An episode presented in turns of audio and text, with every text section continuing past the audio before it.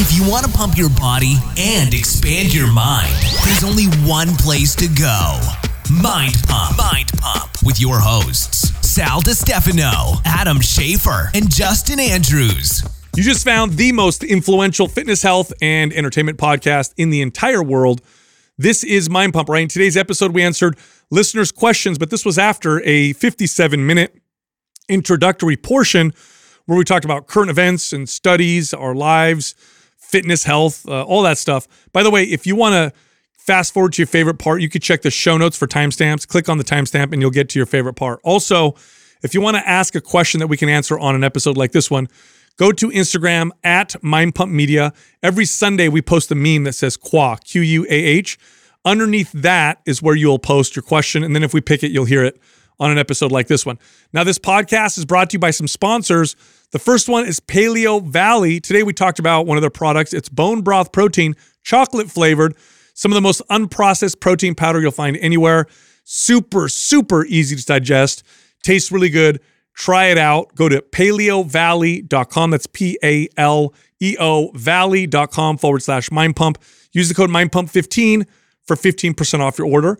This episode is also brought to you by Caldera Lab. They make skincare products that are all natural, natural and super effective. My favorite is called the Good Serum. It's an oil you put on your face, and it's good for oily skin and dry skin, or people who have uh, skin that's in the middle. It's a great product. It sells like crazy. You need very little to make a big impact. Go check them out. Go to calderalab.com. That's C A L D E R uh, A L A B.com forward slash mind pump. Then use the code mind pump and get 20% off your order, your first order of the good serum. Now, this month, we're running a huge sale on two of our most popular MAPS workout programs. We constantly get emails asking us to put these two on sale, especially the first one because it's one of our newer programs. So we did it. So here's the deal MAPS Symmetry, one of our newest MAPS programs, 50% off. MAPS Strong, one of our most popular programs, a strongman inspired workout program, also 50% off. You can find both at mapsfitnessproducts.com. Just use the code October50. That's October 50, no space for that discount. All right, here comes the show. For long term fitness success, you must eliminate the victim mentality. If you want to do well, you have to embrace responsibility and you have to feel empowered, not disempowered. Ooh, I know. Personal accountability. That's, That's, it. hard. You know, it's What's uh, driving this message today? Oh, I tell you, it's the politiz- pol- it's the how politics is now getting into fitness and nutrition. That's the issue. And I see this body acceptance movement continue to become distorted and twisted and grow.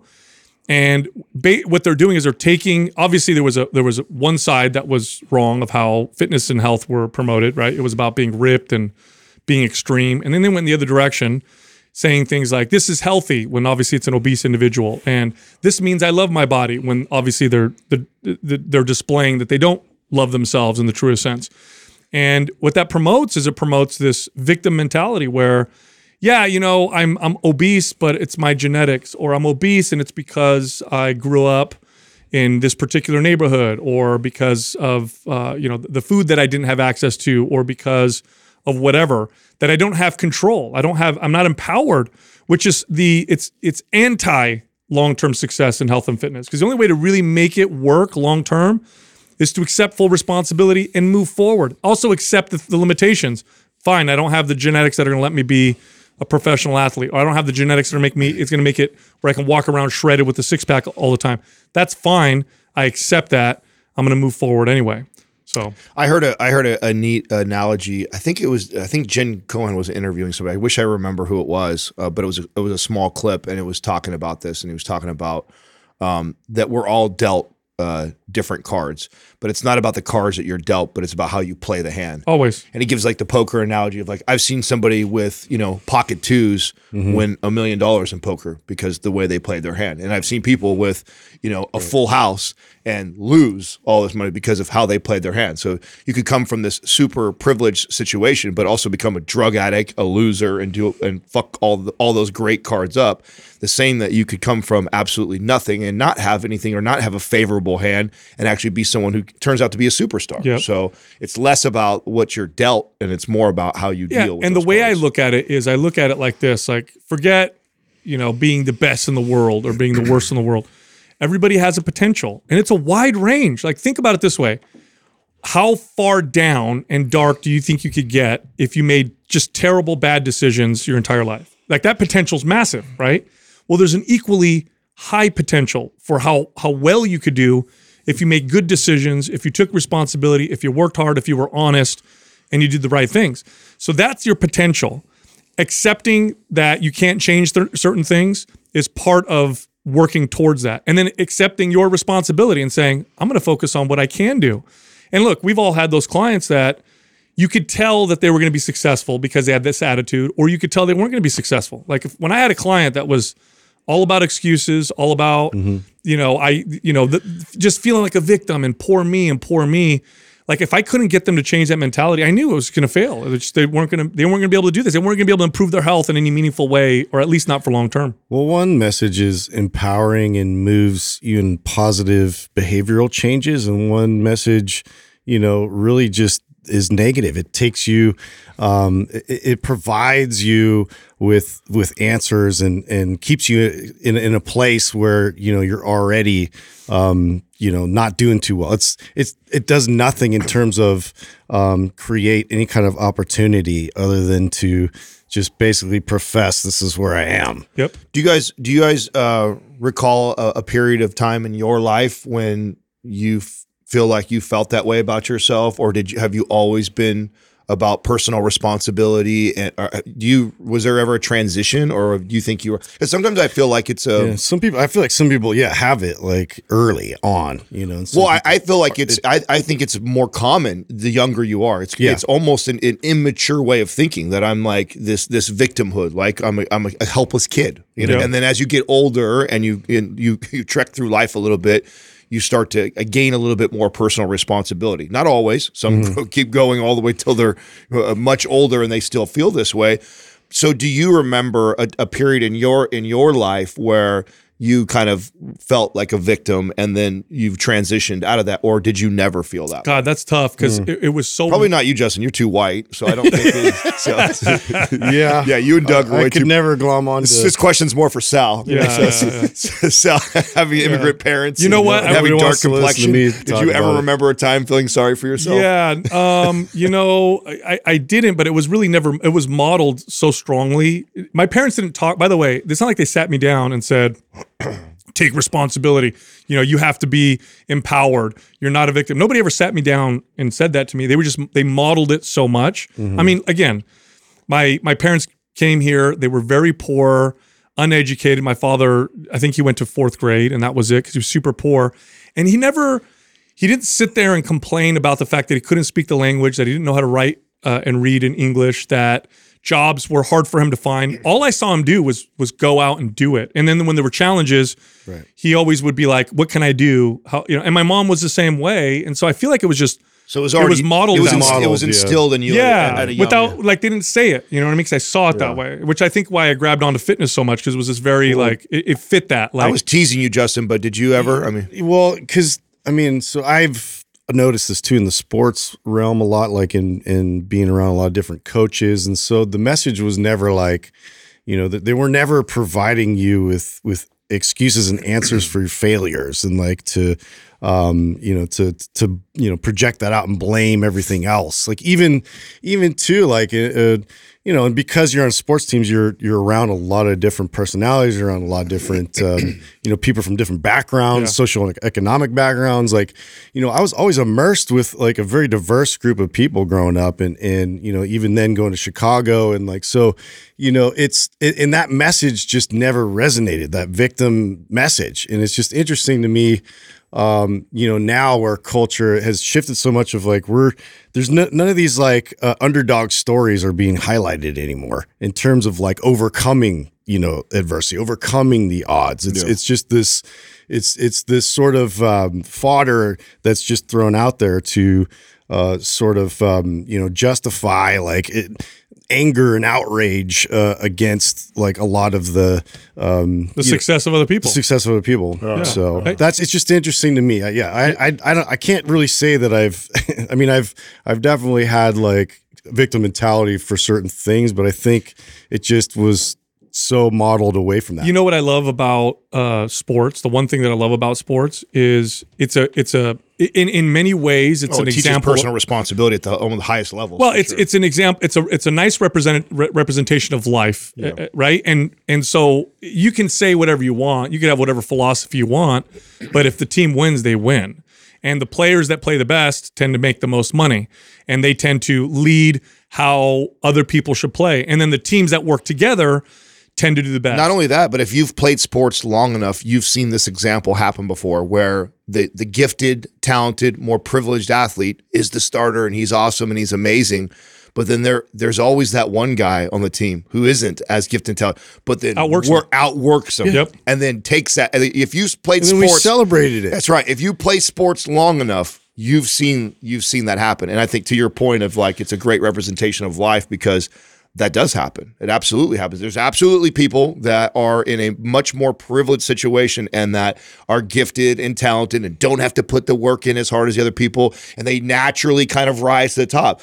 But then there's always that guy who who didn't have all that and ends up outworking Yep. that guy and then it takes that takes that position. You know why in, in most many sports it remains somewhat pure in that sense is because you watch their evolution and you watch the game. So you see what's happening. You You're- see you see the hard work, you see the play. Like you don't see people arguing why LeBron James gets paid so much versus another player because you're like, well, obviously I can watch what he's doing. Right. I see what's happening.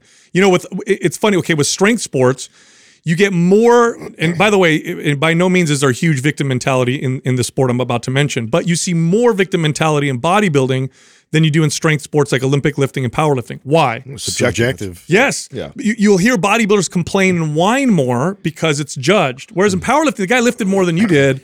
Like, what are you going to say? Yeah. You know, there's nothing you could say about it.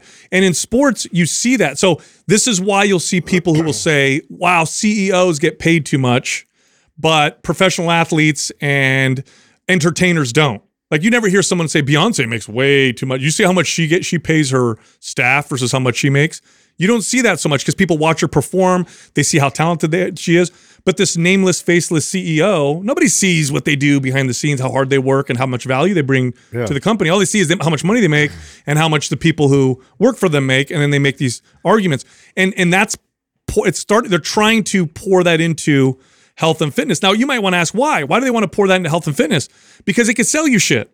You know how easy it is to sell somebody something when I tell you it's not your fault, it's everybody else's fault. because I have the answer. I have the answer. Yeah, yeah. Here's the pill. Here's the thing. Here's oh, I know taking responsibility is really hard. Like when I had to sit down and and examine my my first marriage and some of the con- contributions I made to my divorce, that was hard. I had to sit there and be like, oh yeah, I played some roles in in in all of that. That's hard to do.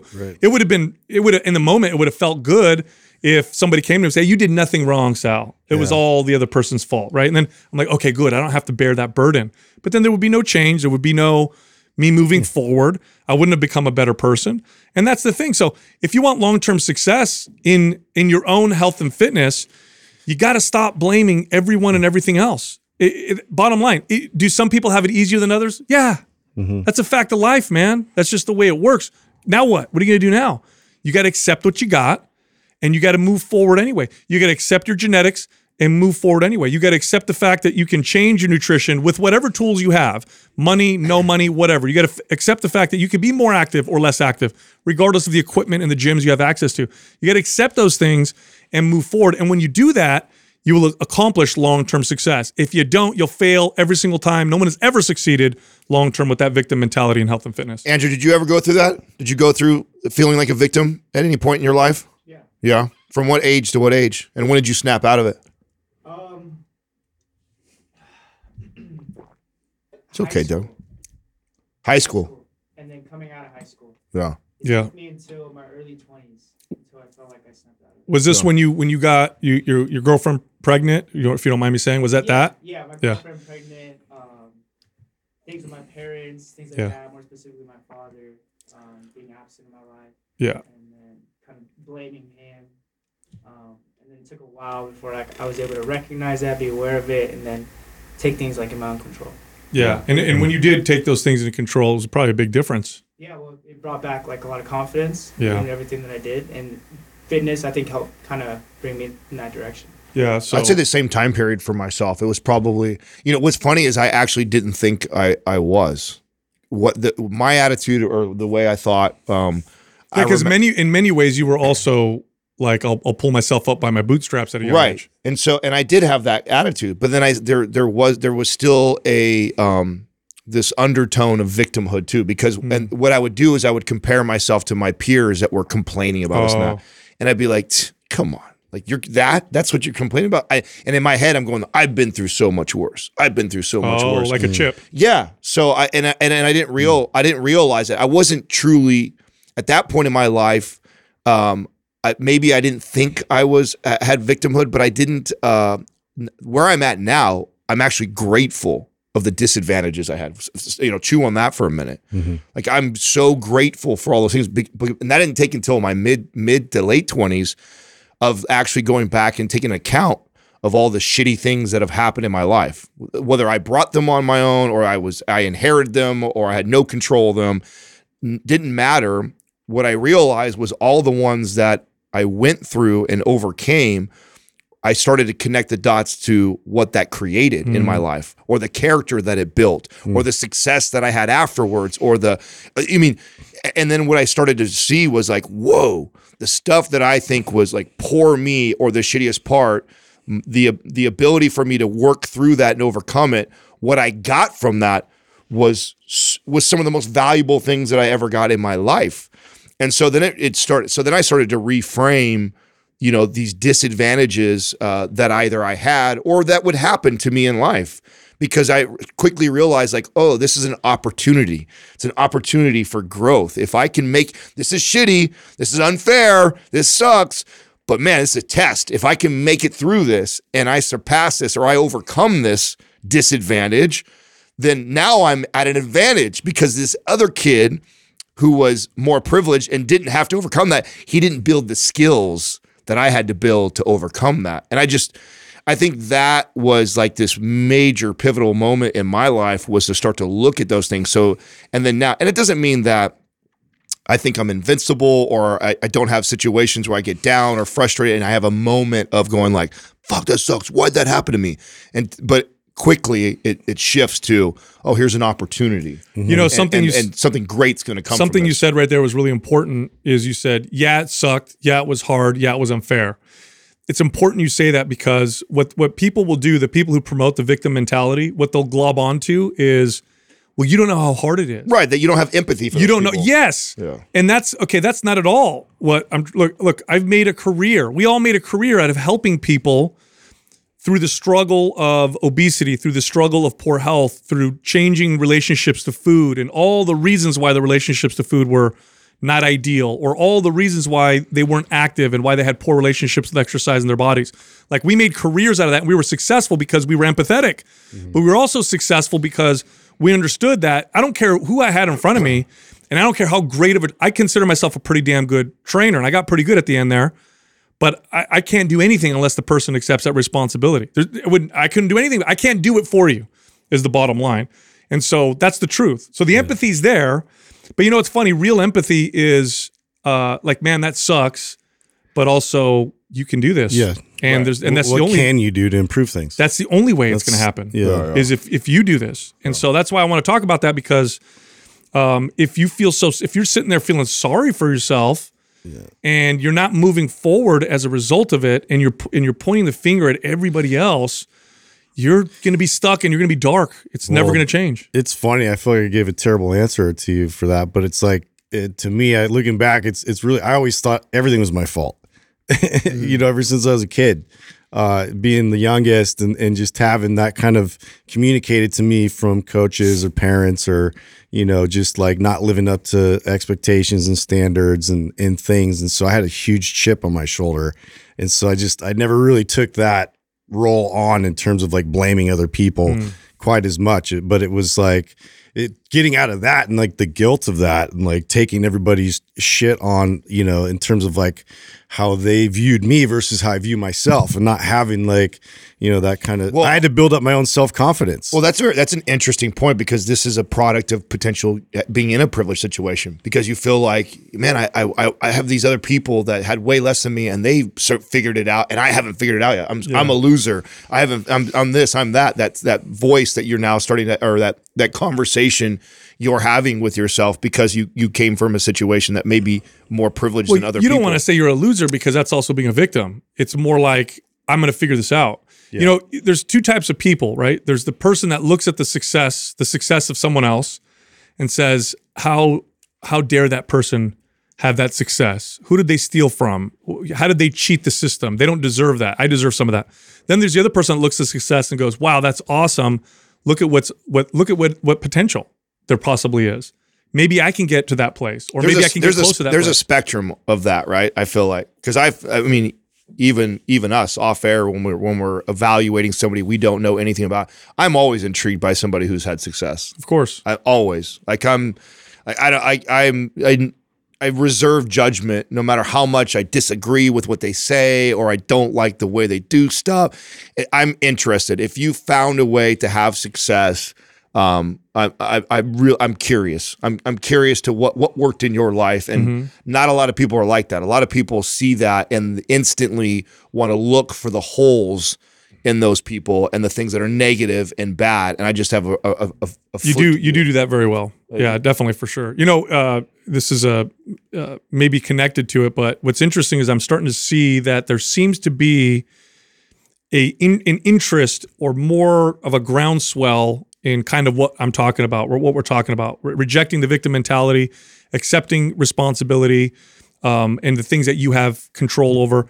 There seems to be something stirring in people and growing, and I do think it may be the result of the insanity over the last couple years. I really do, because I think now looking back, now that we're kind of somewhat separated from the last, you know, just the unprecedented last couple years, I think a lot of people are looking back and going, um, that was a little crazy. And I think you guys gaslit us a bit. And I think we overacted, overreacted. And you know what? I felt coerced.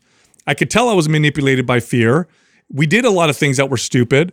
Um, I don't think I want to give anybody that power anymore. And I'm starting to sense it with people. People are starting to talk more about it. So speaking of like, you know, uh, being grateful for certain things. Uh, I think I- I'm grateful for the insanity of the last couple of years because I'm starting to see people are starting to say this kind of stuff. Looking Yeah. back and going, why the hell did it's we very do some of this shit?" transparent now. Yeah, Yeah, it Yeah. came all out uh, because of yeah, just everybody's fear and hysteria. It's like you could see what uh, the result was, dude. I I read an article. decisions. I read an article that enraged. So my wife, first of all, if people think I'm outspoken, you have no idea. My wife is.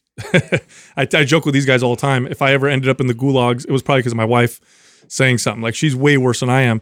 And I shared an article and with her and, and some of my aunts, and they were just so pissed off because you guys remember when they when they were like pushing everybody to get vaccinated, right? Yep. And there were women that were coming out saying, "This is messing with my menstrual cycle. My period is off. It's heavier. It's pausing."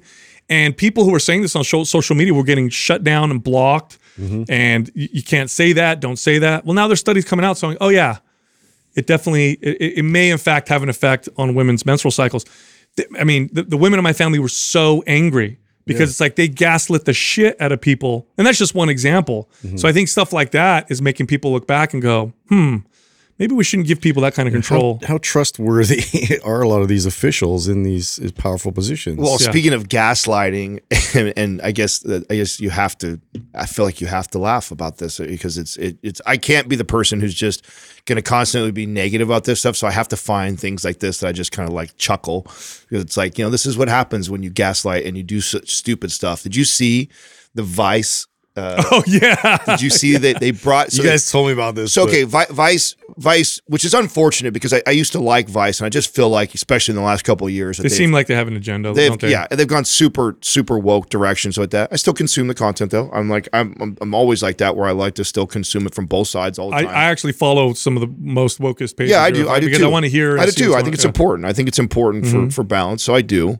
Uh, and up pops this thing where they were doing. I guess Vice did this whole like documentary on the, the this you know pedophile getting out of jail and then Or, or you know, was he or, or he sex was a- offender. He, Sex was a, offender. he was a sex Yeah. offender. Sorry, so he's a, a sex offender. That's Like was- integrate them into society. They need yeah, more and, empathy. and they had need the, more- they have like the you know the the, the, the soft music playing and like I'm just gonna change this my poor life. guy. Yeah, yeah, like and he's yeah, yeah playing all that like he's you know gonna get back into society, change his life, and like a comeback story. Mm. And not but 20 minutes later after he leaves the studio, he sends a dick pic to the fucking producer.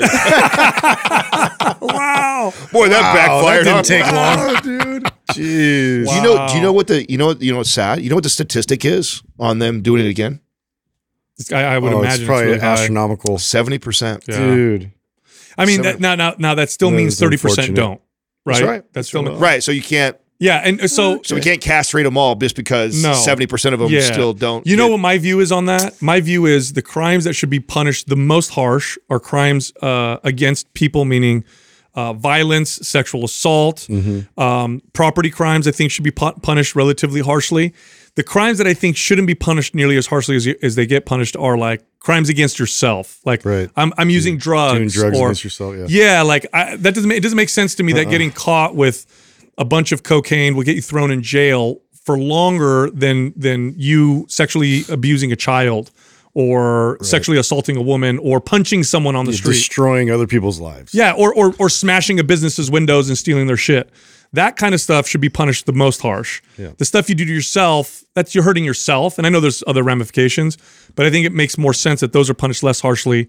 Crimes against property and people should be punished the most harsh. You know, That's what I think. wonder how many. You know, uh, I w- think I'm thinking about the number I just gave you, the seventy percent of those sex offenders. I wonder of the thirty percent, what percent of those were situations where, like, you know, a 19 year old guy slept with his 17 year old girlfriend. Like, they, obviously, they probably fall in that hmm. that 30 percent. So, what of that 30 percent that are reformed, quote unquote, then are actually just people that had that were that part of the situation, and how many of them that were actually Yeah. true, like true, true sex, Or like, you or they peed, peed, they you peed got in- caught peeing outside. yeah, they of were school. you were drunk at you know two in the morning, and you Yeah. you got out of your you know you, your buddy pulled over and you pissed in his school, and then you got nailed for it. Like Yeah. because But those if are. you wore a that pros- if you wore a fake dick and taught a class, I'm sure he'd be okay.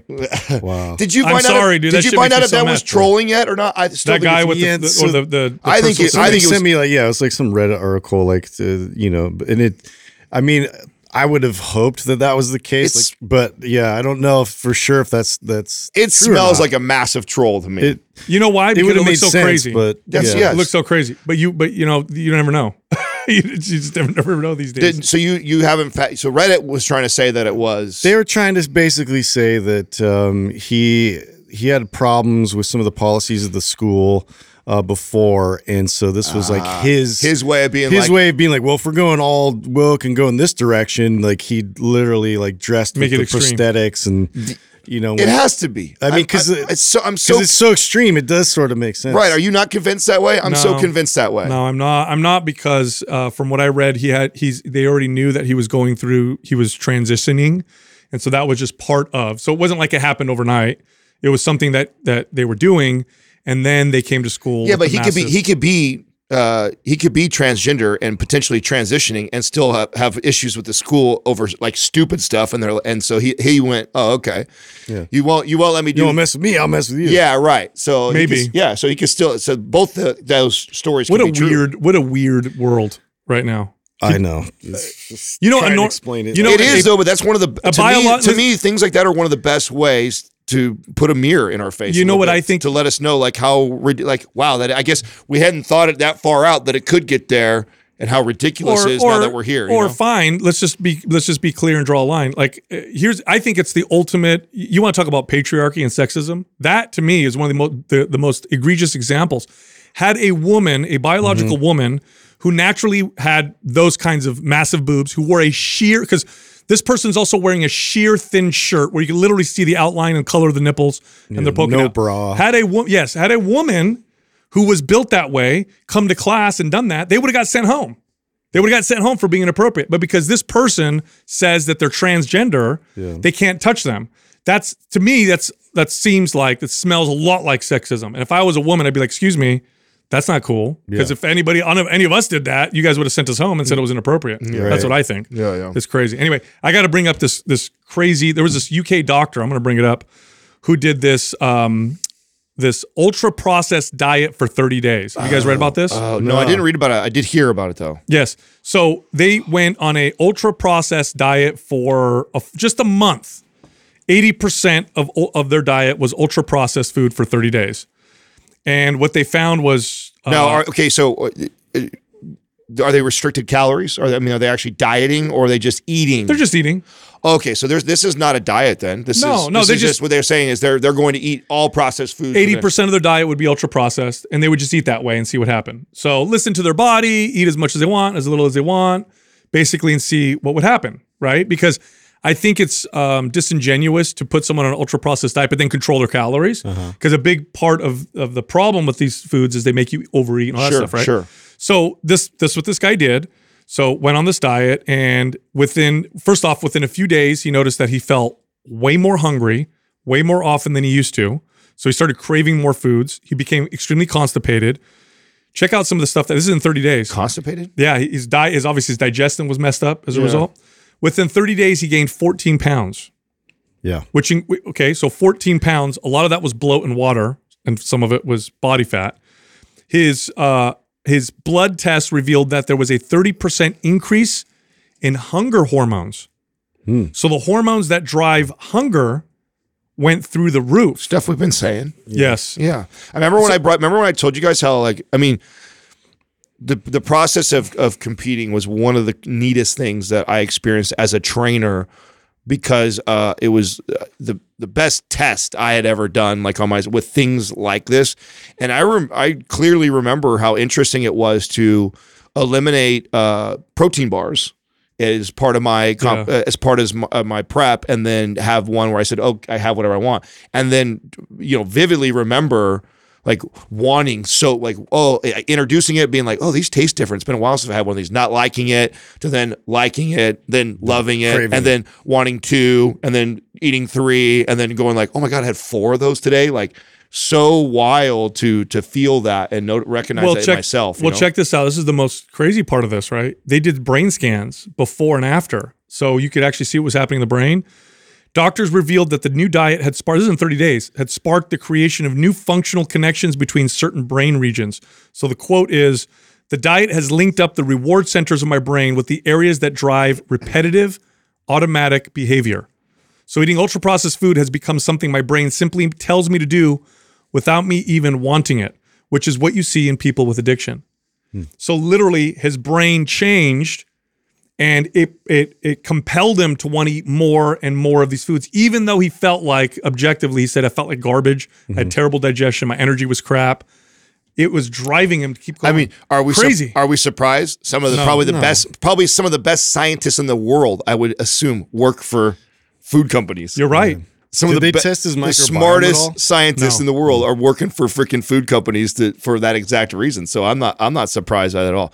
You know, speaking of processed foods, this is a, a terrible commercial transition, but it's the truth, right? So, I mean, I think it's I also think it's important though with our I mean, because sometimes people uh, obviously hear us talk about processed foods and then assume that like that doesn't happen in my life. Like 100% uh, processed foods get into uh, my diet. It's uh, it's it's not impossible to not like I could live off of a whole food diet, but the reality is that they're, it, they're convenient and sometimes it's a, a choice we do. Here's an example uh, of how I've even let my son have processed foods right now. So we the the school he goes to doesn't have um, a microwave, and one of the things I've been telling Katrina is just like, you know, when I look at his lunch, it's very carb heavy, and I'm like, and it's not bad, okay, quote unquote, but he's he's not getting a lot of protein in his in his lunch and stuff like that. And she's like, well, they don't have a microwave, so I don't want to give him like Cold cold, meat or- bison and like because that's normal when he eats at home, he eats what we eat. You know, we have we have bison and sweet potato. We just do a small version in his little cups, and that's what he eats, and he loves it. But making the kid eat it cold and stuff like that, I'm like, nah. So she's she's giving him a lot of like packaged stuff, and uh, I was like, why don't you do the beef sticks? And she goes, I, you know, I, I've never thought of that. I'm like, yeah, just chop because she's always paranoid about him swallowing, choking on everything, right? So we have to chop every. She cuts everything up. So I'm like, yeah, just cut them up in, in small pieces, put them in a You little snack zip- on 'em. Yeah, and snack. I I would rather that than these, you know, air crisp wafer things that we get Yeah. them that are, you know, it's just a bunch of carbs. You know what I'm saying? And they're- again, they're not bad. Does It's he just- like them? He loves them. Yeah. He absolutely uh, Now loves they- them. And now now, they're- he's getting more protein. Now there is Mm-hmm. processed, and then there's i- there's a scale of processed, right? There's Sure. like Ultra processed, yeah, they call it, right. Like like like like jerky in general is is it is a processed more processed form of meat than just having a steak. But there's a lot of types of jerkies and meat sticks that are minimally processed. Basically, the process to give them a long shelf life and make them convenient. And you can get some that are more or less right, but these beef sticks are Well, look at minimal I'm- ingredients. So his it, it- what it's replacing. So he he gets those you know organic um, squeezies all the time, right? That's like one of his favorite things with that. But they're so carb heavy. Yeah. you know, it's fruit fruit and vegetables, which is great, great. It's not bad. But it's like I know he's not getting a good balance of protein, and so you know I'm trading one processed food that he was going to do anyways Yep. with another one that's grass fed beef beef jerky sticks. Like, and he's not getting like to me it's a no brainer. Have you guys tried their their their chocolate flavored bone broth? I saw you post No. it. Okay, so they have New, so yeah? Is that bone new? broth. Yeah, so you know, I want to say this too because I get uh, people will message me and say I thought bone broth and collagen was an inferior protein in comparison to whey, which is okay. Whey protein, egg protein are superior compared to other forms of protein in a gram for gram basis. Now, if you eat enough protein, it doesn't matter. If your protein intake's high, you get enough amino acids anyway. However, I will say this: that you got to consider digestibility. So for me, 50 grams of whey protein versus 50 grams of uh, bone broth, the bone broth is superior because I can't digest whey. So I don't care how superior it is, it it it messes up my gut. So I love bone broth proteins because they for me, it's and I working with clients and and you know my family and friends, same for them. It's the easiest protein you'll ever have in terms of digestibility. It literally is like just water. You feel nothing. Now they've only Paleo Valley had unflavored bone broth, which I liked because I don't want anything in there. It's just literally bone broth. But a lot of people want it to taste a particular way. So Paleo Valley made one that was chocolate. It's actually it's really So good. Walk me through that. So, do you eat it or drink it? I should say, um, like hot. Like, is it like something you, you put in water and you, No, you sort of warm it up, or you just drink it Just cold? drink it cold. And it's Like a protein shake. because, really. like, okay, you know what it tastes like? I It think tastes- about bone broth. I don't think chocolate is Yeah, a good I don't match like with that. But like, how does that hit your hit your taste buds? No, it tastes just like cho- like a chocolate shake. Doug tried it. Yeah, I love it. It's like so, a, just a so chocolate I. I have yet to do this, but I am interested in doing it because I I have um when I do the whey protein, there's a limited amount of how much I can do.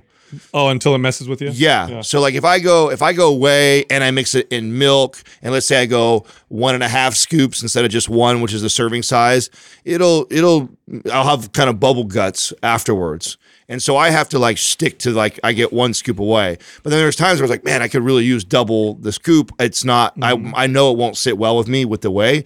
I'm curious if it would with the Try it. yeah. I it's the easy. Doug, do you digest it easily too? Yeah, no problem. It's really it's really it's like literally water. Like I could pound seventy grams of it, and I feel like I So drink that's what I'm curious about. I'm wondering if I could push the the grams of protein because it's the the bone broth. So Yeah. I'll, I'll experiment with that. But the chocolate flavor, it tastes Mm-hmm. like chocolate shake, especially if you mix it with uh, like macadamia nut milk or almond milk.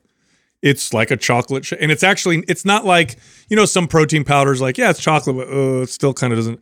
This actually tastes like a chocolate shake. It's actually really it's I would say it rivals chocolate whey protein shakes. now I saw you did like four scoops or something. I saw you posted. You did quite a few scoops. Uh, like five, I think. Yeah. five. yeah. So I'm putting like a little over 50 grams in there. Is that how much? You, Yeah, you know, and because that's for me, that would be like a serving, Right. And it's like again, I, it's almost like I drank water. So I've been doing. I always did their unflavored, but I know people like they're like I don't want unflavored. By the way, the unflavored bone broth doesn't have that much of a flavor. It doesn't taste like chicken soup or something like that. Yeah. it's got almost. It's got a very um, mild kind of bland. It's almost flavor. It's not flavorless, but it doesn't have a lot of flavor. But the chocolate one tastes legit like chocolate. Yeah, because I'm I'm Shake. sure I'm not the only one that imagines that's you know how it's gonna taste. It's like a, like a chicken soup, you know, sort of broth. Because That's that's, all I think about. like I a mean, I'm like chocolate chicken, chicken soup. with ch- I was like, Ugh, yeah. you know, wild. Yeah. But How I- many grams of pro? Did did you do a big serving or? So I did like uh, two scoops. I think there's 13 grams Yeah. per scoop, and uh, I just mixed it with macadamia milk Yeah. and, and it was great, like chocolate milk. Yeah. Yeah. the only way it makes sense for me is if I can do four or five scoops and it not make me feel that way. Because I don't it absolutely will. way will do that. There's been many a times when I'm getting a protein shake, which is how I use my protein shakes typically, is I didn't get enough protein for the day. I know I didn't because I recall like the two Yeah. meals I had. I'm like, I'm at 90 grams. It's towards the end of the night. I'm like, I definitely need to get a protein shake. Now, in the past, what I would I, I've tried to do is, oh, I'll, I'll just I'll do three scoops of the whey protein then, and I'll get like 70 grams of protein, and it it'll tear me up. Then you just Yeah, I can playing- have one. I can have one. fireworks Yeah, I can have one one scoop. Fine, totally sits uh sits fine with me. But if I if I push the whey too much, or again if I mix it with with dairy, So I got a hack for everybody here. So I've never talked about. I can't believe I never talked about this on the show. If you want to make so protein is it, it's satiety producing, right? So it helps with appetite. Protein powders, I would say, is a little lower on the scale because it's so pre-digested and so you know quick absorbing. But I have a way of making it produce even more satiety and making it even much healthier. So here's what you do, and you don't taste it. This is the crazy part. So you buy psyllium husk powder, not the not the little granules, but when they it's it's literally like a fine powder. So you could buy psyllium husk in powder form, and psyllium husk is just it's just fiber. It's a lot of it is the this undigestible fiber. People will take it for digestion to help them poop better, all that stuff. And I take psyllium husk probably two three times a day just to add healthy fiber to my is it, diet. is it considered like a digestive enzyme, or what is it? What is it? No, it's it? not a just- digestive just- enzyme. Just the fiber in it is what's. yeah, so there's some some types of fibers that feed your microbiome. This one kind of does a little bit, but really what it does is it helps things move through the body. So if you if you take psyllium husk, you'll find you'll just have better bowel movements, better digestion.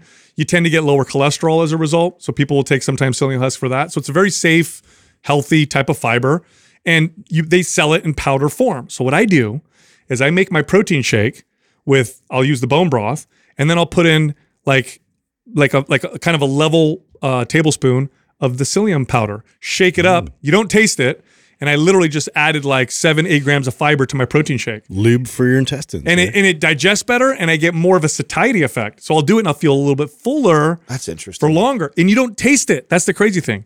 You don't taste it in the powder. Don't I most of the powders have a decent amount of fiber already in them, though? No protein powders. Yeah, they no, don't there's have- zero fiber. Is there zero? Zero. It's just protein powder. Oh no way! I didn't Yeah. know that. No. Oh, I assume they infuse some of it with fiber already. They No, don't. nothing.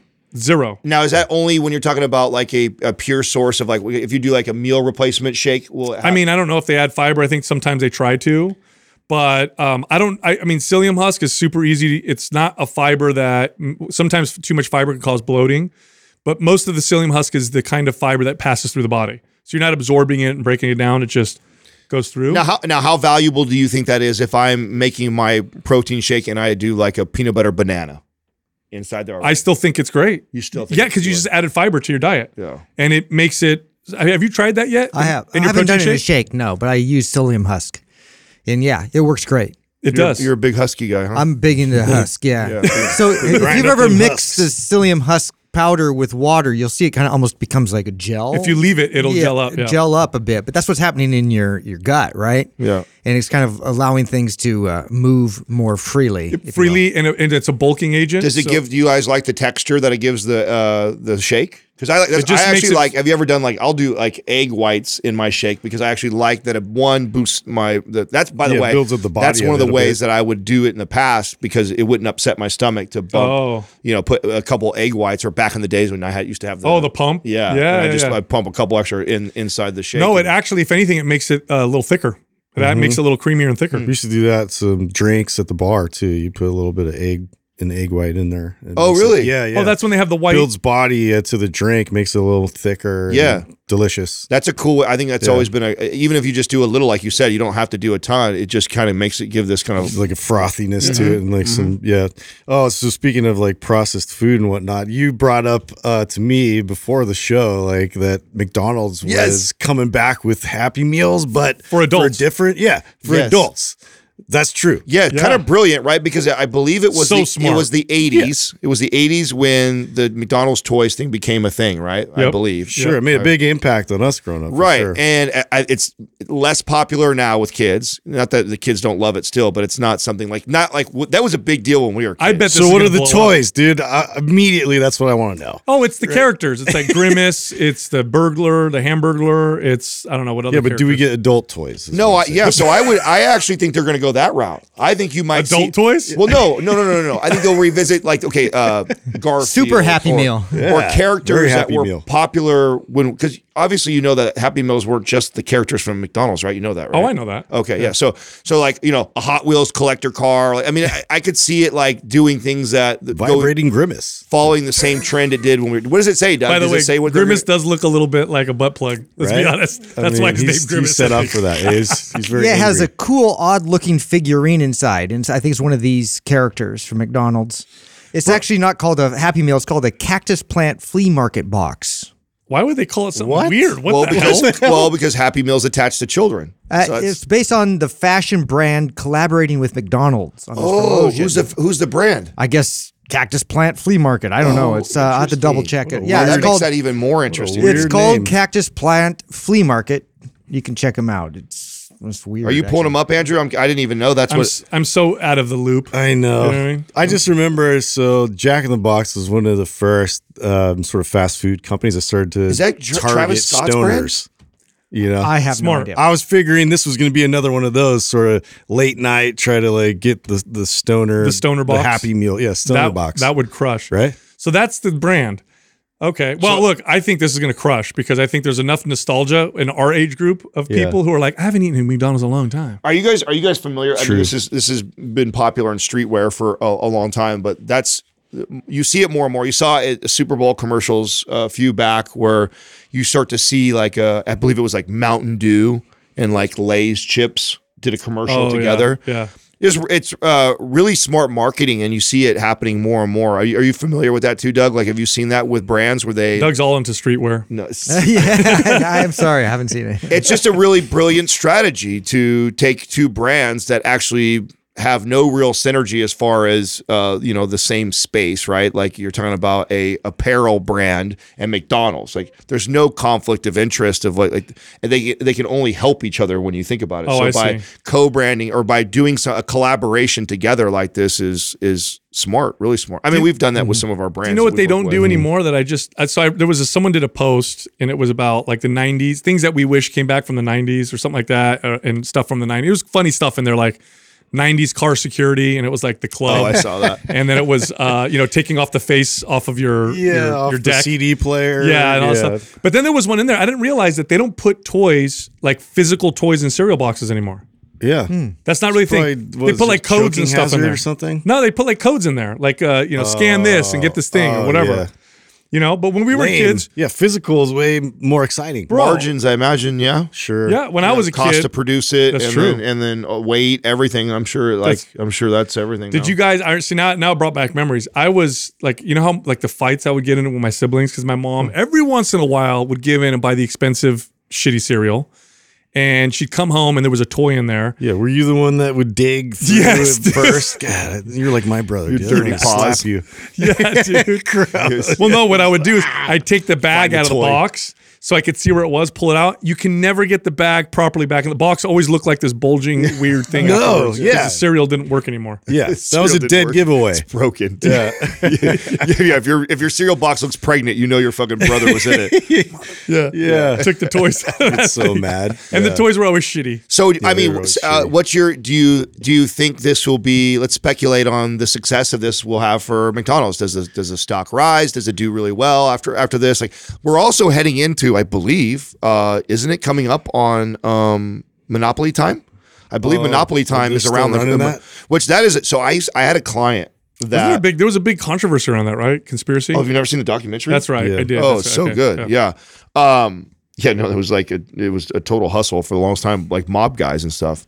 Uh, but what she would do is sh every time, the same time of year, she would buy McDonald's stock and ride it and then sell it after the mono- the it, the Monopoly game would always drive so much more traffic Wow. to McDonald's that the stock price would always go on a little surge for you know I don't I don't remember the exact period of time, and it was like a thing she did every almost every single year and had a hmm. lot of success doing that. Yeah, this year from the 7th of September until October 18th, is the Monopoly period. Oh, so it it's already going on. So it's Going on right now. So it's going on right now. yeah, but I bet I bet they're still everybody's tanking right now. So I, I would I wonder. I don't think they're done well stock wise. I haven't been opening up my stuff. Is it? Is it I don't look. Yeah, Yeah, me either, saw- bro. Don't don't the Adam. press- Yeah, I stopped. I stopped a, a, a while ago, dude. It was getting. I think was- my portfolio has gone down. I don't know, seventy percent or something like that. I really want you guys to watch the Eat the Rich thing, which is all about the whole GameStop. Um, I'm really interested. yeah, it's it's how they manipulated the. not only that, but it really. I mean, they got into like uh, the retail uh, traders, you know, retail buyers, whatever you would you call just your average person, and how R- Robinhood completely, you know, flipped that model on its head, and how everybody. That's how you and. And what's so interesting to me about it is, and when you guys when you guys watch this, this has really only happened over the last couple years, and so part of this crazy stock market run that we've seen in the last few years has been driven by these retail buyers. Yeah. It did not exist in the space, which just makes me think like, wow, how much more volatile is that the because of that, right? It was already it's already a, a gamble and Yeah. risk a little bit. You add in millions of people that aren't, you know, So I don't think it's more volatile. I think the volatility has more to do with the monetary. so why wouldn't you think it's more volatile? I don't think it- it's more volatile. I think it's more that the the big players don't like it because it's harder for them Yeah, to predict they what's can't going do on. those But I don't think it's more volatile as in terms of like like up and down and going crazy. Uh, That's more of just just economic policy. Well, I don't you. I mean, it's simple math. If you were, if you were to take, uh, let's just say there was only a million people that were trading before, and now three million people are trading, the swings are going to be nat- higher. There's just math. I don't. So I how don't would that not equal more volatility? Unless they're all evenly balanced traders that trade the same way. I, as gue- I guess if you define volatility as un, is it is it's going to be less predictable based off of past not just less predictable, but also bigger, Uh, and swings. Yeah, bigger ups and downs. maybe in individual stocks. I don't know if that would work out generally, but that's a good question. Actually, I got to think about that. But Yeah, I, that's I do- I want you to watch it so we can all kind of because it because it, does. That's what what came up for me was just like God, wow, how how volatile is this thing? Is it way more than we've ever seen before? I mean, I just fact- think it's these the big players don't like it. They Of don't like it because they can't predict what they could predict before, and they had less now. Because so if I'm a big mover, I could influence the market by making one or two big moves, Mm-hmm. but and and and one or two other investors couldn't touch me unless they also were big movers. But now you've got the ability for them to organize, come together like they did with with Reddit with uh, on the Reddit forums. Yeah. And now it's they're coming against me and but but because they have numbers. So they can't beat me one on one, but now because they have numbers, now they can mess with Yeah, and that's what they did. now. That's what they did in some of these cases. They identified stocks and, and investments that big players were obviously fucking with. Yeah. And they said, you know what? We see that they shorted Well, this stock. Let's it's not blow even, it up. It's not even Blow that big up. players were fucking with it. I mean, that this this is a, a basic strategy for a hedge fund is to look at a company that they uh, have a 99% chance are going to fail. They know it's on its They way short out. the hell out of it. And they short the hell out of it to, you know, to to balance out their to Yeah. protect themselves. It's just it's smart. It's a it's very and what very they did is they went in and said, "Hey, look at these guys shorting the stock. Yeah, let's, let's- get them to lose hell of money by everybody buying it." Which I and, think is hilarious. and they it went so bad. I mean, it was billions and billions of I dollars. I mean, it completely you know what's really that. crazy are the are the robo traders. Uh, I mean, they have machines that will that they'll they'll basically program and they'll notice signals and they'll buy and sell so fast that the average trader has no way of competing. There's a lot of controversy around that. So I want you. To, I really want you to watch this so we can have conversation around Robinhood because I was unfamiliar with exactly how Robinhood's uh, model worked until I watched this documentary, and it, it- am now super fascinated by uh, because they're they're still in bed with a hedge fund, Citadel.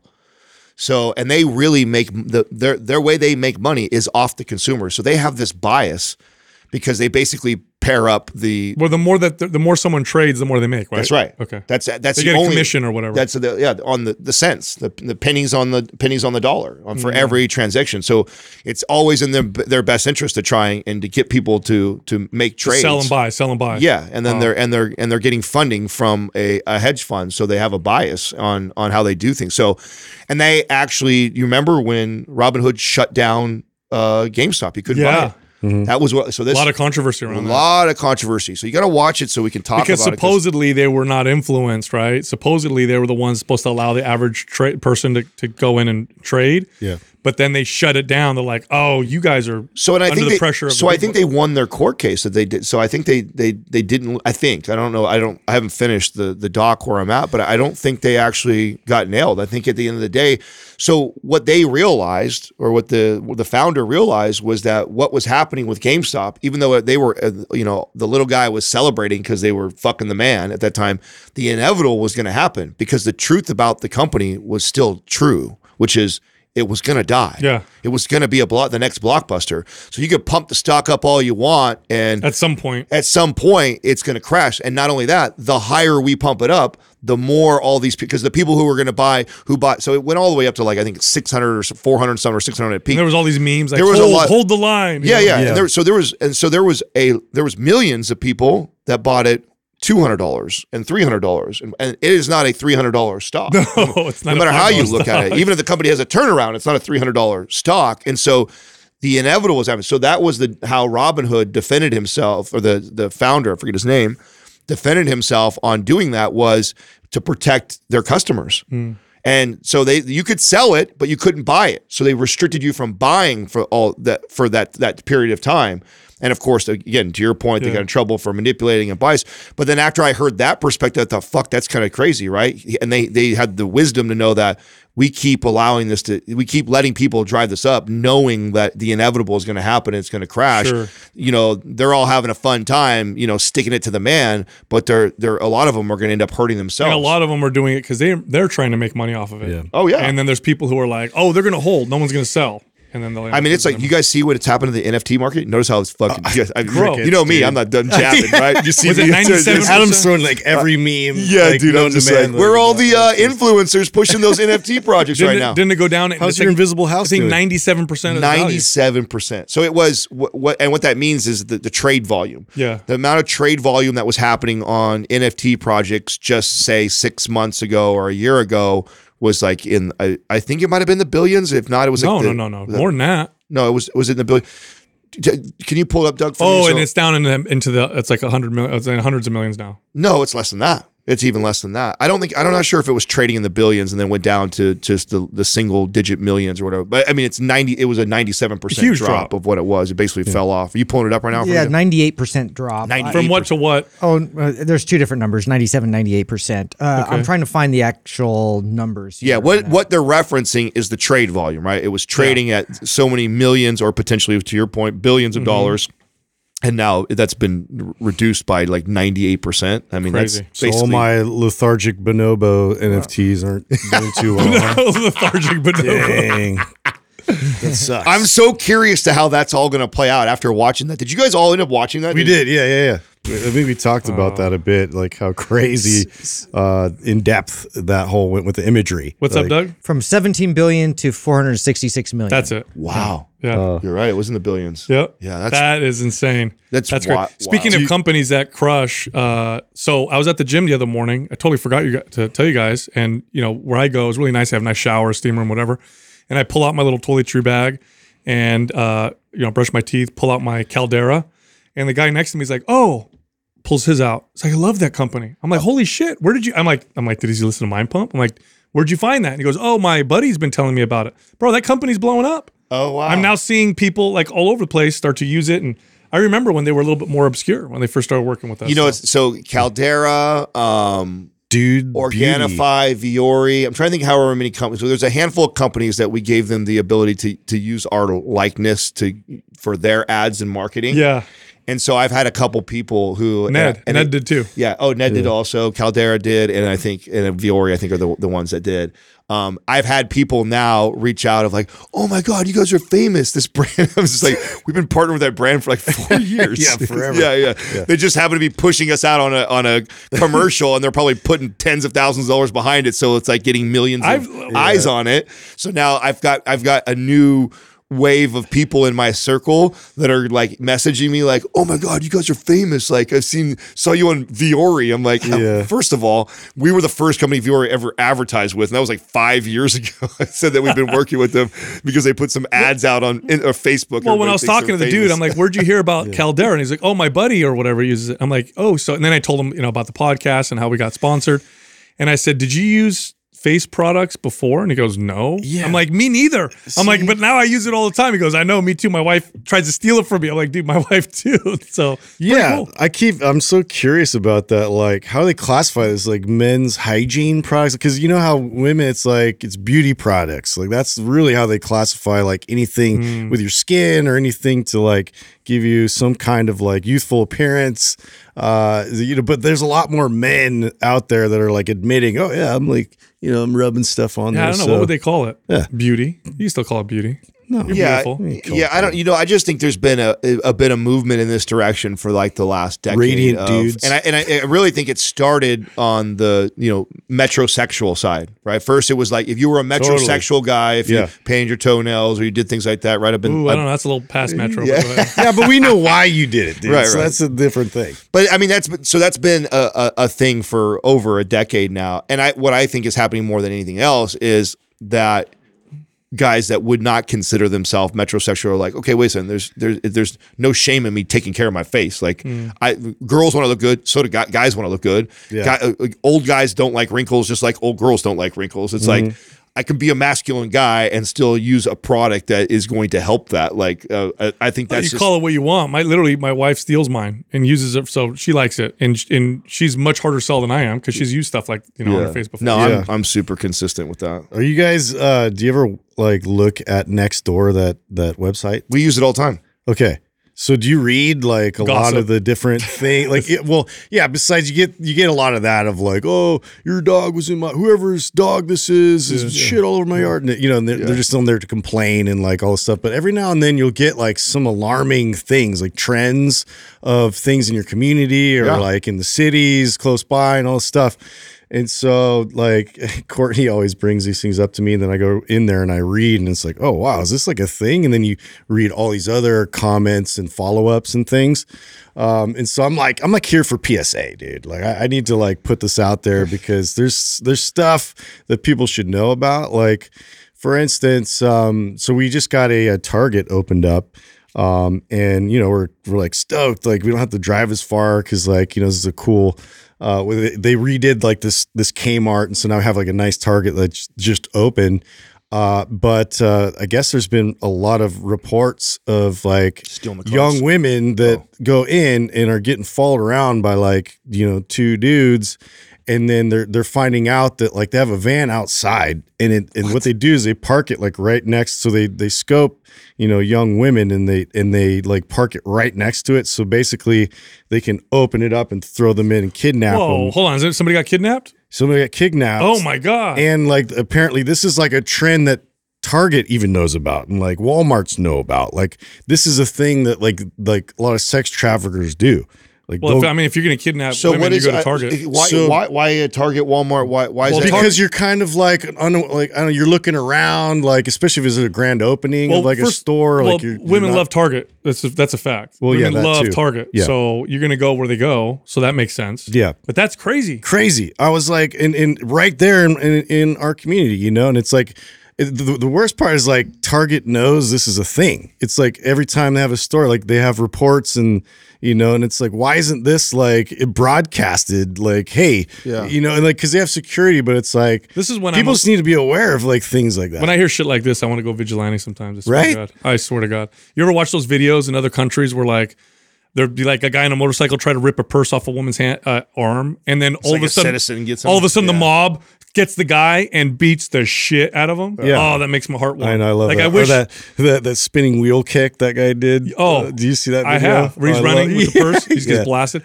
I would love to see another van pull up and watch with dudes that are like, oh, we're going to watch and see if you try to fuck with someone. Yeah. And I'll, then- I'll start a van that pulls up to vans. I don't know if you should, though, Justin. You might go Uh, too far. Probably should. Don't go to jail, bro. Yeah. we need Batman. Hey, check this out. You're not what you eat, you're what you digest. Now, you lose digestive enzymes as you age. So, if you don't have enough enzymes, you might only be absorbing 40% of the protein you're eating. That's a super big waste. Well, there's a company called Masszymes. These are enzymes designed to break down proteins, fats, and carbohydrates so that you utilize them for recovery, strength, and improve your digestion. That's a big one. If you get bloating, constipation, diarrhea, uh, Masszymes can make a huge difference. Go check this company out. Go to masszymes.com. That's M A S S Z Y M E S.com forward slash mind pump And then use the code MindPump10 for 10% off any order. All right, here comes the rest of the show. First question is from Patrick Runs, Lifts, Eats. Thoughts on drop sets as a finisher? Okay, so first off, he when someone says finisher, what they mean is at the end of a workout, and I'm going to take that out of the question and really just talk about the value or non-value of a drop set, because then we can talk about where you'd want to put it, the value of putting it at the end or the beginning of a workout. So essentially, a drop set is when you do a set with an exercise until it gets real intense, and then you drop the weight, and then you do more reps. So it's like if I'm doing laterals and I'm using, let's say, 20 pound dumbbells and I do 10 reps and I'm like, oh, I don't know if I could get another rep. And I drop them and then I grab 15 pound dumbbells and then I do maybe four or five more and then I can't anymore. And I put those down and I go 10 pounds and so on. So some people call them run the rack, other people call them drop sets. They're high intensity uh, builders. They they're very intense. You get a good pump, easily abused. In other words, if you do these more than every once in a while, I think you'll overtrain. Um, but I do like them as interrupters. I do like them as ways to kind of novel interrupt. stimulus that Yeah. you can use to really just shake things up. I mean, I, I, I, I can't imagine like doing those for very long is going to uh, produce that great of uh, result and gains. It's just too uh, intense. they got really popular in the, the bodybuilding community. Um, in fact, this that's where this term comes from. Yeah. It's like the, the finisher exercise.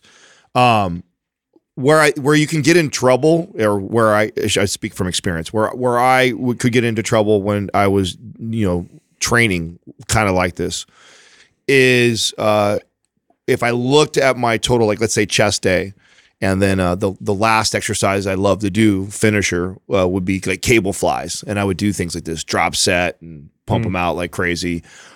Uh, and, and then if I were to like evaluate my my programming, it'd be like, oh, I did incline bench press, and then I did uh, you know flat flat dumbbell press, and then I came over and I did, and then I look at the time that I spent on all of it. It's like I was actually spending um, you know, almost as you know a third of the time of my workout doing this, these finisher type exercises because the pump feels so amazing.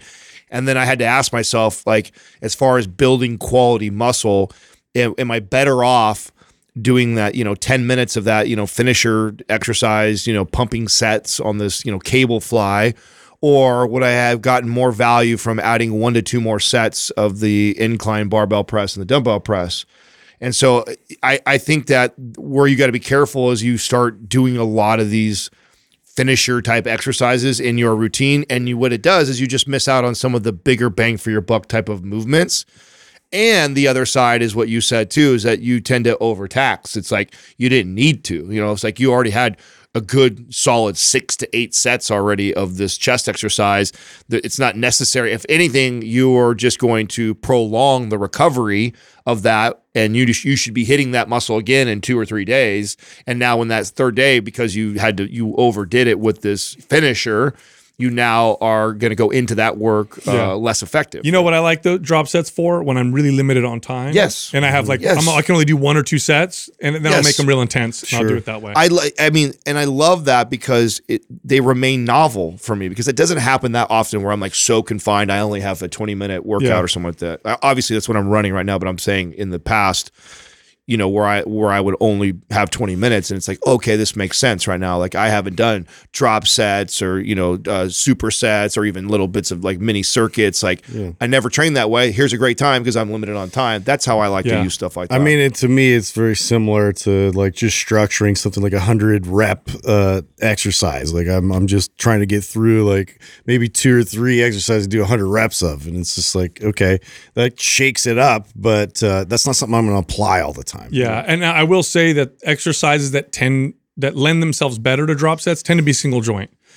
Doing a drop set with a compound lift, ooh, that really is going to fry your body. And some exercises I would never, I don't want to say never, almost never do a drop set would be like a deadlift. Um, a barbell squat even would be iffy. You can do presses with drop sets, but I like the isolation exercises for drop sets because they're so fatigue based that when Sing- your form joints much better. yeah, and your form starts to break down a little bit. And compound lifts, when your form breaks down a little bit, the risk of injury goes up a lot. Whereas with mm-hmm. the single joint exercise, you know, if I'm swinging a little bit or or my form goes off a little bit, it's not nearly as risky. So I don't necessarily like drop sets for compound. See, I compounds. agree with that, but the problem that's what what ends up happening is what I was saying. Like, so I, you end up doing the you know Yeah, it's like- tricep push down or cable curls. Or you're doing these kind of like, meh. And it's like, and then I when I look at maybe a weeks of training, it's like I've had all these. It's fini- like junk volume. Yeah, exactly. I have all the I have all these finisher uh, exercises that I've done in the Mm-hmm. week, and it's like, and when I look at them and I know the value of those in comparison to an overhead press, a barbell squat, it's like, man, would I would I have gained more, or would I have got more value in the pursuit of building muscle, burning body fat, sculpting my physique, which is what I was in the business of? Would I have gotten more value from doing a couple more sets of overhead press or deadlift, and with that same time? And I, I think the answer I is think yes. eight, eight out of 10 times, yes. Yeah. Right. There's, there's, a, there's a couple times when the drop sets are good and novel, but I agree with you 100%. Right. Which is why I rarely ever program them in clients' workouts. Rarely. And if I did, it was for the novelty effect, maybe to build a little stamina or the time thing Or time. That- right? to me time thing is it makes the most Yep, sense it's like yep. that's a great it's a great tool you can get great results from it uh you know use it when it, it, it I'll do I'll do one I'll probably do a drop set once a month and it's usually with laterals and it's usually when I have to do shoulders and I have like 10 minutes. That's it. okay you know so there, there's one more thing that we should add then because this matters too and we talk about this a lot um you know it's uh, it's novel it's different it's fun so if there's this part of like i want to shake my workout up Yeah. you know and Yep. do that but I, the the reason why it's important that we answer it the way we did at the beginning is just like I, I you're not getting more in my opinion or it's not more valuable than or and it could it could be better to do something potentially else. That doesn't mean that you know hey it's it's fun to be creative with the workout sometimes and shift your mindset You know who should look into drop sets? If you've already built a great physique and you've been working out for a long time consistently. Mm-hmm. But everybody else, the people who tend to be attracted to drop sets are the ones that are like, I'm trying to get in shape. I'm trying to get I my read body this in shape." article. They're the ones that shouldn't be doing yeah this. or i saw this guy Yep. Yeah. Next question is from N. M. Moose, 1992. What is your opinion of the decline bench? I have never added it to my programming. Am I missing out on something, or is it just a pointless movement if I'm doing flat Yeah. and incline bench presses? Yeah, I you know- feel this. Yeah, I think I mean all exercise I guess have some value depending on how you're applying them, but the decline is an exercise. It's probably one of the least programmed exercises in the workouts I've ever designed. Yeah. I just I think dips. If I'm going to do a movement where I'm pressing in that angle, I like body weight dips. Super, I think they're Much superior. Yeah. A, a decline bench press. You know why people like? I mean, I'm going to be this is a little controversial. Because it's easier. I think people like decline pressing That's because not they can throw controversial. weight That's on a- the bar. That's a fact. Yeah. I, I went through a period of my life for almost two years where I did decline bench, and it was the only period of my time or period of my life where I did that. And the sole reason why I liked doing it was because I could put three plates on. Mm-hmm. I couldn't put three plates on at that point at, on a on a regular bench press, but I could do it on a decline. And so it was just to be able to lift more weight. And when I look back at like the results I got from it, the value that came, just I would dips are way superior. Way You could do a weighted dip, so you could load that plenty fine too. So you could do a weighted body weight dip, and the range of motion that you get in that in comparison to a decline bench, just you'll get all the same on it. benefits as the decline bench press and more. and it's just funky. I've ever like because uh, the gym I used to work out at had your flat bench, had your incline, then had the decline, kind of all. And so you just you thought you had to hit it, you know, one, and then the next, then the next. And I, I remember just working out like that forever. And you know minimal results. And really i just never really felt like i was getting a whole lot out of the decline at all. Like it just felt like a weird exercise. I'm, I'm like you know like getting blood rush into my head and then started to focus more on dips. And i had a lot more development Yeah, as a result it's one of the worst exercises too to fail at a lift. like, Yeah. You know, if you fail at a bench press and it's sitting on your chest, that could be a little scary unless you know how to. Oh my God, you yeah, that coming fail on an incline. Oh yeah, dude. Like I've seen people. I had to run over and help somebody once because it was like rolling up and down towards his neck. I was like, oh shit, dude. Yeah, if I uh, if I'm trying to target that that part of my chest, I'm doing a, a cable fly or I'm doing dips. I just think that, that you get way more value. Plus, I mean, a, a regular bench press with good form is going to hit the lower chest already pretty well. Mm-hmm. So from an aesthetic standpoint, uh, I don't see a huge value. Next question is from Lift for Carbs. How do you know if you've reached your natural potential for hypertrophy? don't we have a calculator for this? Yeah, there are calculators, and, and it's based off of like top natural lifters and all that stuff. But there's still estimates. Yeah, but I mean, know? it gives you a pretty good idea. It's like the argu- it's like the argument of the body fat test and all these things. It's like okay, it's not perfect. so they but- talking about muscle size is Yeah. that what you ta- okay yeah for for building. Okay, so the reason why I picked this question is I think it's a silly question because you're. That's why you picked it. Yes, because here's why I want to tell you it's silly. Uh, Well, you know, because this was, I used to think about this. I used to think about this all the time. Yeah, yeah, like yeah. what's the ma- like once I understood genetics and I understood like oh I'm never gonna look like Arnold. I, I would think like what's my natural potential for hypertrophy? Yeah. Okay, so here's the deal. You have a natural potential for maximum muscle growth, but then you also have a potential for optimal muscle growth for health.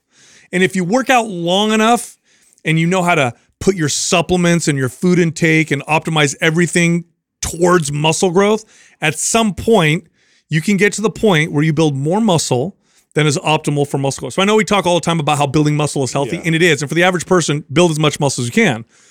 But if you're obsessed about it like I am, I got I've gotten to points where I've built I've gotten to the point where I've hit my natural potential and realized I'm just too big for my body. I've, I, I'm realizing that right now. Like when my body gets above 200, 205 at, you know, like seven, 8% body fat. So I'm really, very lean. But when I get above 205 at this body fat, it just doesn't feel good. I snore. I don't feel as mobile. My body feels, it just doesn't feel as good. So you have your natural max, but do you really want to get there and stay there? I don't know. Is uh is that ours, Doug? That is ours. Yes, We have we have a uh, a, stero- mus- a steroid guy for a muscular potential calculator. Of the well, we can blame the marketing team for yeah, I that was one. gonna say it's like the, Muscular that, That potential dude doesn't look natural to me at all. Hey Doug, can you scroll down? nothing natural It allows you to input your what is Yes. it, your height, your your weight, your So uh, okay, and Your even, wrist, ankle. and even body more fat. generic answer for this person that I can't see is uh, you probably haven't reached it, bro. I mean the the likelihood, and even if you've reached it, you probably not at it at this moment. Like I, I just feel like um, I've been doing this for over twenty something years, pretty damn consistent at pretty high levels, and I still see improvement in areas. So there's just But you've reached that too, though. That point that I said, right, where you you could you you'll hit that potential and just realize it's just not best for your frame. Oh yeah, no, absolutely. I mean, we're, that's where we're similar. In fact, I think it was me who was really pointing that out to you earlier on. Was just that I, I my body does not want to be a certain weight, and even though I'm ripped, you know, and quote unquote healthy, you can tell it doesn't. It's not comfortable Yeah. walking around with that much mass, and even if it's good mass, even if it's all muscle, it doesn't matter. It's just that it feels unnatural for my my skeletal structure. and My mm-hmm. frame is not designed to walk around at 240. It just is. It isn't. Whether it's 240 in fat or 240 in rip, it don't really matter. It matters. It's a difference, right? Yeah. There's a, but it's it's still not ideal. you know? What were the measurements on there, Doug, that it's asking for on the calculator? Yeah, it's uh, height, wrist, ankle, body fat. So what you do is you go on this, and what's the site? You just uh, search MAPS fitness products and muscular potential calculator. So you can go like uh, Or mind, Mind pump, Pump, muscular p- potential calculator. Yeah, so you, you enter those in, and it's based off of a formula that was based off of some of the top natural bodybuilders and strength athletes, and so it's going to give you this general number. Doesn't mean you'll be able to hit it because this means like you'd be doing everything perfect, um, and you know the context of everything is is ideal. But it does give you, and I think it's relatively accurate. I don't remember what mine was. I don't but I looked at remember it and I mine either, but I do remember when I did it, it didn't seem way off. It seemed like- exactly. it seemed like oh okay, I, I could see that about right. So it seems. Have you ever done one before, Justin? No. Yeah, you don't really care. Don't Justin's care about potential is 320. Justin has no. idea. Justin's like I didn't even know we had that. He's like, I don't care. Who is that gorgeous man yeah, up there? where's our PR uh, calculator? Next question is from Fit Witry. What's the best way to deal with social situations where you're more fitness, nutrition focused than other people in your circle, and they may demonize you for how you go about your way of living? Oh God. Uh, just don't let it affect you. Look, here's the deal. Uh, in a, in a, I'm going to quote someone else right now, but in a world gone wrong, doing, you know, speaking the truth or doing things the right way n- means you'll necessarily trigger people around you. So if you eat healthy and you exercise regularly, the odds are if you're in a group of people, because the average person doesn't do that, you're going to be the weirdo. So you got to be okay with it. Don't let it bother you. you know, this was I, I went through this a lot with my family as a kid, and which, by the way, strengthened me to where to the point where because if you can deal with your your family, then you go in social circles and I don't care. But I mean, my family. Remember telling my family, "No, I'm not going to eat pasta. No, I'm not going to do that. Yes, I need more of this meat. No, I'm going to go work out for two hours." Like my whole family thought I was crazy. My mom thought I was, you're, you know, you're going to go to the hospital. What's going to happen here? But and I had to just constantly push it and fight it. So you just got to be confident in what you're doing and accept the fact that you're going to hang out. Most people you hang out with aren't going to get it. It's Yeah. just the way it is. Do you guys feel like you, or do you know anybody that actually subconsciously seeks this attention though? Like they, uh, Oh, they like that they yeah, stand out? They pull their six pack bags out on the on the you know the restaurant Oh, yeah. table, and Yeah.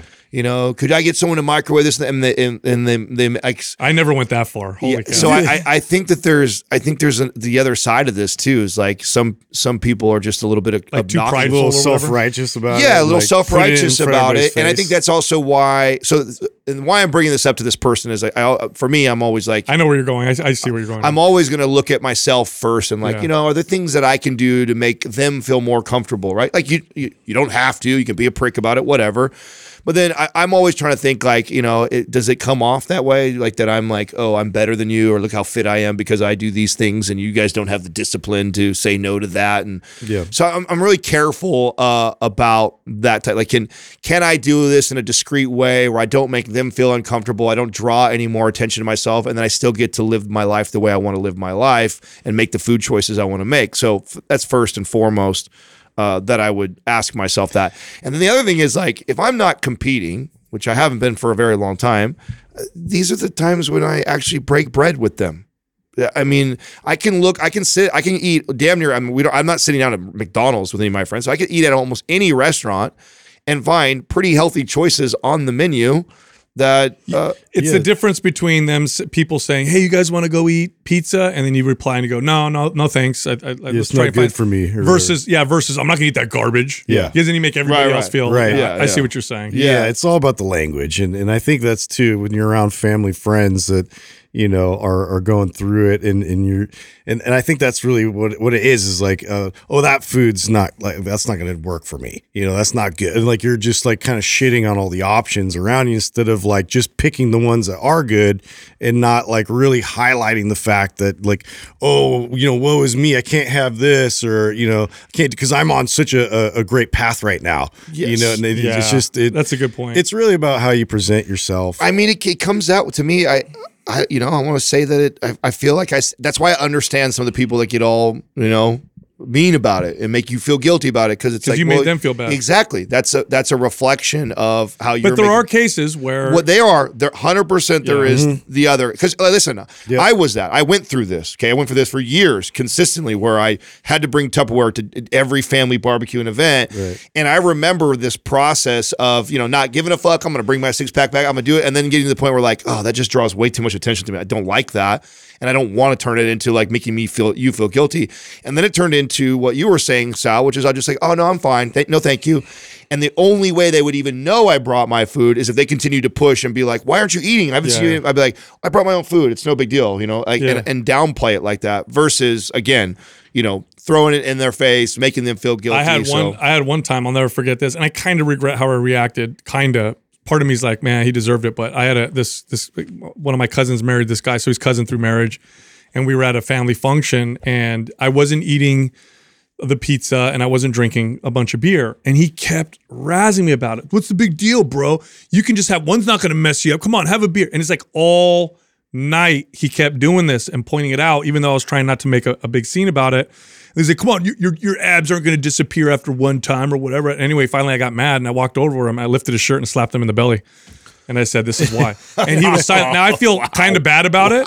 But he was on me all night long about the whole thing, and, Yeah. and he, he shut his mouth real yeah, quick. you're gonna be that. a dick about it. I mean, that's that's just kind of how that goes. So slap your friends in the belly. That's yeah i mean it kind of reminds me a little bit of the like when you have that friend who's like the, the they they just got saved by jesus and now they're like they're bible thumper everywhere they go and they're oh they're it's it's just like it can become obnox- obnoxious so again if i'm this person asking this question I- i'm always thinking about myself and the contr- things i well, can't if, if you really want to convert people to eating healthier, yes say, the best way to do just it, model it, man. yeah, and just be comfortable with it. Yeah, confident you- and comfortable with it. I was Like, I I'm just doing the, this for me. Yeah, yeah. like that's all- that's it. Yeah, maybe I shouldn't have slapped him in the belly.